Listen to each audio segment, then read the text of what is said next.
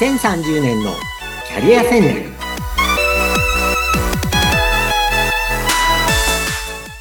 こんにちは。人材開発コンサルタントの山岸真嗣です。アシスタントの相本幸子です。山岸さん今回もよろしくお願いいたします。はいよろしくお願いします。さて前回の回で管理職にフューチャーを当てて、フューチャーしてお話伺ってきたんですけれども、今回もその続きということでよろしいですか？はい。えー、前回管理職のこう心構え的なところ、まあ管理職じゃなくてマネージャーですよね。マネージャーの心構えっていうことをお話ししました。で、今回はですね、えー、やっぱりマネージャーになりたくない人が増えてるという中で、はい、コミュニケーションのコツですね。コミュニケーションについてのことをちょっと今日はご紹介します。楽しみです。はい。で、前回ですね、マネージャーはまあ、人、物、金、情報、時間をやりくりする人ですよと。はい、で、あと心構えとしては、そのチーム全体の成果に責任感を持つ。それからコスト管理、時間管理、まあ、やりくりですよね。それから三つ目として人材育成。人を育てるってところに意識を持ってくださいって三つ挙げました。はい。で、今日はその中で主にこの三つ目の人材育成のところだと思うんですけれども、えー、今日の最初の問いかけとしては、えー、私あの、いろんな企業の管理職研修で、こういう質問をするんですね。あの、皆さん、まあ、管理職の皆さん、部下の方に愛の気持ちを持ってくださいおで、愛ってここで言うのは、まあ、男女間の愛っていうよりも、家族愛とか、兄弟愛とか、うん、まあ、うん。あの、地域への愛とかね、うん、そういう意味での愛ですよね。で、あの、愛を持つ。で、この反対語は何ですかっていう質問をするんですね。反対語は何だと思いますか？ええー、だから、多分ですけど、好きの反対は嫌いじゃなくて無関心っていうのと、そうそうそうそう。なのかなと思うんですけど。うん、あの、正解がね、無関心です。ああ、やっぱり。悪くするとね、あの、無視とかそういうマネージャーもいるんですけど、要はですね、自分の、まあ、部下、チームメンバーですよね、に、えー、深い関心を持ってくださいっていうのが、まあ、愛っていう表現ですよね。えー、で、まあ、私がいつも言うのは、えー、何かのご縁で、この、いろんな仕事が世の中ある中で、たまたま同じ会社の同じチームで出会った仲間なんだから、まあ、あの、自分の子供のようにはいかないけれども、やっぱり自分の近しいね、まあ部下は、やっぱりある、こう何年間かの人生の中で接点が持った、まあ何かのご縁なわけだから、えっ、と、その間に、こう、その人たちもいい仕事生活ができたなとか、自分があの、マネージャーの下で成長できたなとかね。まあ、あのマネージャーの時は毎日が楽しかったなとか、思えるような、ね、うん、えー、何年間かにして差し上げられるといいんじゃないかなっていうことを言ってます。うん、で、反対語はやっぱり無関心で、あの、やっぱりね、そういう人もいるんですよ。人に興味がないっていう人。ああ、まあ、それも普通にいますよね。うん、そう。で、本来で言うとですね、これあの、日本のこう人事制度のまあ、問題点でもあるんですけども、あの、本来は人に興味がある人にマネージャーになってほしいんですよね。会社としてはね。そりゃそうですね、うん。で、会社によってはね、もちろんその、えっ、ー、と、まあ、なんていうんですかね、マネージャー職じゃなくて、スペシャリストみたいな専門職でね、あの、うん、部下を持たなくても、こう、あるお給料のレベルで上がっていく会社もあるんですけれども、多くの会社は、日本の会社って年功序列なので、あある年齢でお給料を上げていこうとすると、うん、嫌で、嫌なのにマネージャー管理職にならざるを得ないところがあるんですよね。そういうもんだという会社が多いですよね。そう。で、あの、ここはちょっと話は、あの、人事制度的な話になっちゃうんですけど、本来はですね、あの、マネージャーにやりたい人とか、向いてる人が、えー、年齢関係なくやってもいいわけですよ。あ、年齢も関係なく？う。ん。あの、結局、前回お話したみたいに、えっ、ー、と、マネージャーの仕事ってやりくりなので、と物お金、情報時間のやりくりなので、で、私なんかは、その、転職してマネージャーでその会社に行くと、別うん。にその仕事については詳しくないんですよ。ああ、うん。そで、でも、そのやりくりだよって話を聞いて、あ、じゃあ自分でもできそうかなと思ったりしう。たわけです。うん。ですから、あの、まあ、社会に出てね、何年かはそれは、あの、いきなりマネージャー難しいかもしれないけど、何年か、えっと、経験を経た人であれば、あとはね、コミュニケーション力だと思うんですよ。なるほど。うん、コミュニケーション力と、まあ、考える力ですよね。そうん。の一人ずつとコミュニケーションをする能力とか、あとはその全体のやりくりを考える、その戦略的思考とかね、その一人ずつのこう、希望にちゃんと合ったコーチングができるとか、そういうスキルなわけです。ですから、本来であれば、やりたい人が、あの、そういうのに、マネージャーに向いてる人が年齢関係なくやって、うん。で、年齢が上の人は、あの、フォロワーシップって言葉があるんですけども、はい。チームメンバーとしてチームを支えていく、年齢関係なく、えっと、そういう立場の人もいていいわけです。なるほど。うんああ、新しい考え方。はい。で、ようやくね、最近日本の組織でも、このフォロワーシップっていうのが、け、結構言われるようになってきていて、そうなんですで、ね。うん、なんでかっていうとですね、まあ、いろんな背景あるんですけど、やっぱ年功序列が崩れてきてるのはあります。で、はい。特にですね、最近あの、シニアの再雇用って増えてるじゃないですか。うん。だ、あの、今、60歳から、あの、もう一回定年退職して、65歳まで、あの、企業、大きい会社だと再雇用がほとんど義務化したので、結局ね、元上司みたいな、元先輩がね、部下になる例がすごく増えてるんですよ。で、そういう研修も私増えてるんですけれども、だから、元上司だった62歳の、まあ、人を、まあ40代の課長が使うわけですよ。うん。で、それはね、もう、あの、この何年かで始まったことなので、これからね、もっともっと一般的になっていくと思います。うん。はい。で、その時に今日の話で、やっぱコミュニケーションの基本は知っといた方がいいよねって話です。はい。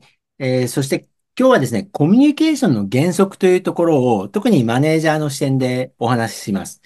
で、最初に大事なのは、コミュニケーションっていうのは、まあ、上司部下の関係で言ったときに、えっと、相手に、えっと、伝わってるかどうかっていう意味で、6段階あるというわ思うんですね。で、うん。まず、あ自分から見て、相手、部下が、まず聞いていない。聞いてはいる。はい。で、3つ目、相手が理解している。うん。で、よ4段階目が納得している。で、ああ。5段階目、行動して、行動する。で。最後、えー行動の成果を出す。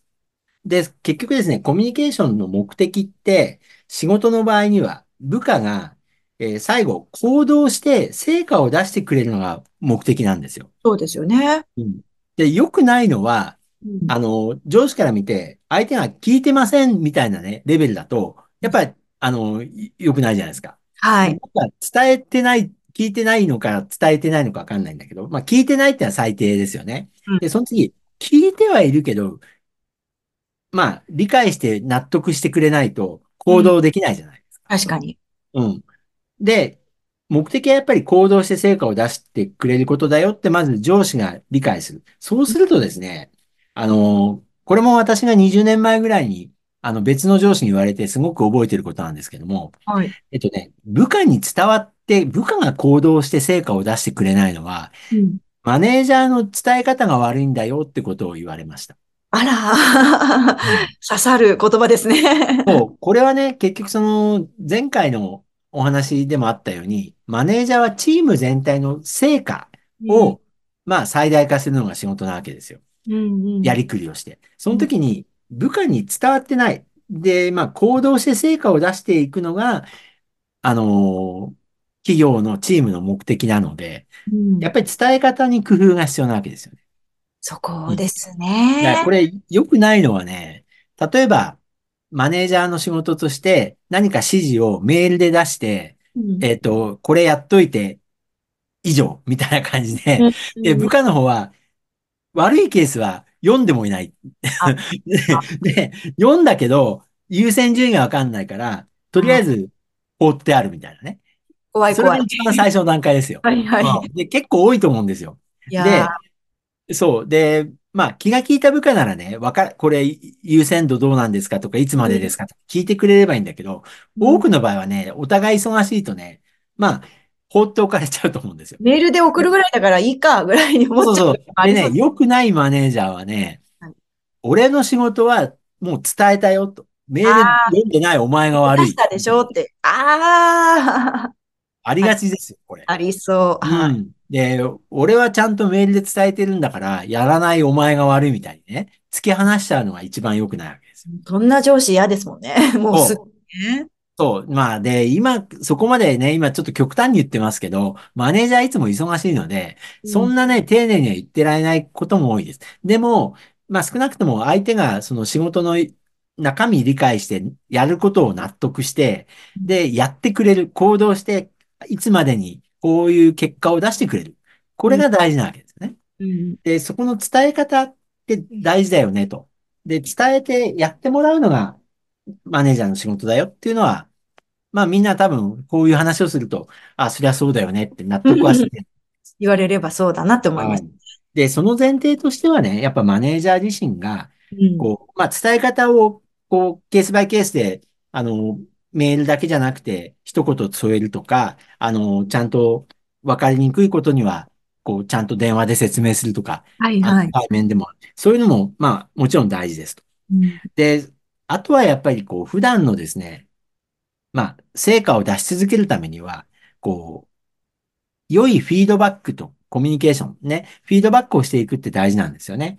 で、やっぱりこう、良くない、最近やっぱりね、マネージャーになりたくない人が増えてるのはうん、あの、部下もね、いろいろこう、自己主張がね、上手になってるのはあると思います。そうですね。やっぱね、昔はね、何でも上司の言うこと、はいはいって聞いて、うんで、まあ、周りの人が残業してたら、あのー自分より早く帰れない、うんあ、上司が残業してたら帰れないって話はやっぱりありましたよね。ねえ、ありました、ありました。ただ今は、えっと、今日は用事があるんで帰りますっていうのを、うん。ただね、これも今振り返るとね、実は私の世代って、私今60ちょいなんですけど、えー私の頃ぐらいからね、そういう生意気な若者は出てきたんですよ。うん。で、私自身がね、あの、社会に出た頃って、新人類って言われてたんですよ。あ、なんか、いずっと言われ続けてるんですね、じゃあ、ね。そうそうそう。私の時にね、新人類って言葉が言われ始めて、ああ。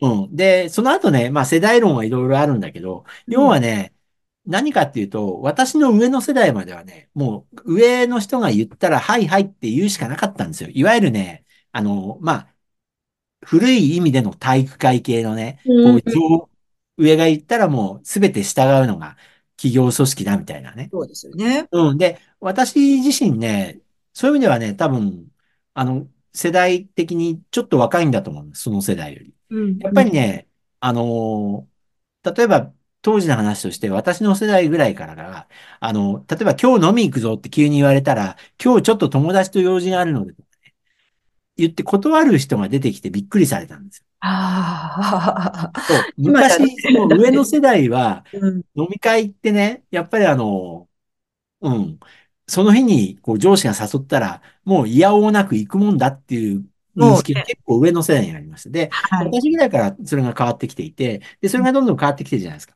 うんだからやっぱり、その、相手に合わせてコミュニケーションをしていくっていうのは、まあ、どんどん必要になってきてるんですけど、うんで、ここでちょっと大事なのは、えっと、今日のまとめ的にはですね、はい。とはいえ、えっと、会社の上司って2つの役割があります。で、それを、えっと、ケースバイケースで使い分ける。これが大事なんですね。へえ。で、あの、一つ目は、えっと、いわゆる従来型の管理職というか、指示命令をするって時ですよね。で、指示命令はね、やっぱり企業なので必要なわけですよ。うん。まあ命令って言うとちょっと言葉が強いんだけど、業務指示ですよね。業務指示っていうのは、例えば、その仕事、チームの、こう、目標を伝える。こういうことを定めても伝える。あと、なんかいろんなチーム内の、えールールを決めて、それに従うように、まあ、求める。あとは、日々の仕事の内容を、えー明確にして、えー期限を決めて、それをやってもらう。みたいなことは、指示命令っていうのは、まあ必要なわけですよ。いちいちこう、お伺いを立てるんじゃなくて、部下の。で、えっと、昔のマネージャー、管理職はそればっかりだったんですけど、今は合わせて、この二つ目の役割としては、コーチングですよね。コーチとして、こう、ここでは相手の話を傾聴して相談受けるみたいな。で、例えば、部下の言うことを一回受け止めて一緒に考えるとか、あの、まあ、部下が自分で育つように、こう、いろいろサポートする。うん、あるいは部下に、こう、成長できるような仕事を与えてあげるとか。で、もちろん相談に乗ってあげるとか。で、そういうのが、まあ、コーチングですよ。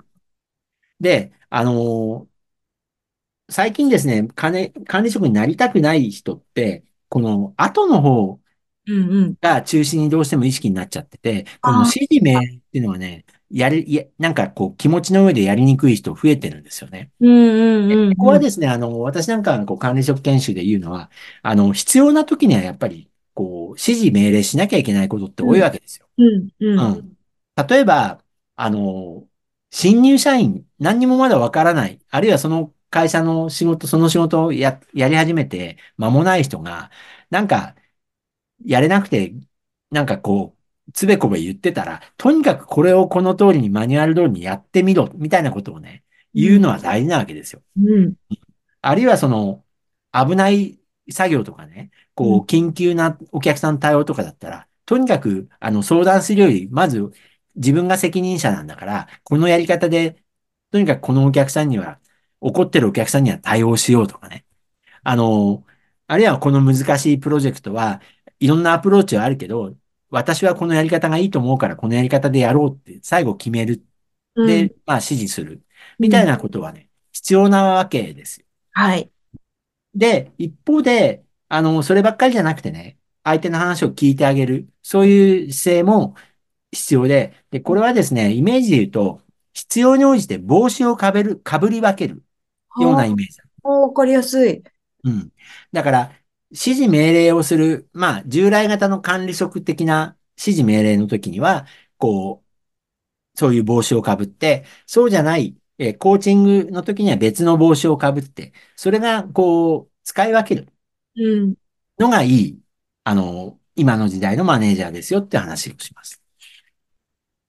いかがですかね？アイモさん、こういう話今聞かれて、うん。こう理解、あ、そうかなって思われました？思います。やっぱり、傾聴して部下とコミュニケーション取ってるからこそ指示がしやすくなるっていう側面もね、うん、あるでしょうし、やっぱりこう、最初におっしゃったように、関心を持って、そしたらきっとね、相手も関心を持ってくれるんだろうから、うん、うんやっぱりチームワークが生まれてくるのかなと。でもまあ、すべての、ね、ね、管理職に限らず人間関係一緒だなっていうのも、うん、の全体的な感想ですね。うん。で、あの、管理職になりたい人の割合が7割とかっていうアンケートもあるんですけど、やっぱりね、特にね、これあの、まあ、特にでもないんですけど、若ければ若いほど、あと、女性の方は遠慮がちな方がやっぱり多いので、控えめな方。はい。うん。やっぱりだから、あの、管理職になりたいっていう率が、あの、若いほどで、あと女性の方がやっぱり高くなっちゃうんですね。うん、で、この辺はやっぱり企業としては、あの、別の回でも申し上げたように、3割女性管理職にしたいわけですよ、今。ね。うん。だからやっぱり3割は女性の管理職になるのがあの、普通で、まあ、究極的にはね、50%にしたいわけですよ。社会全体では。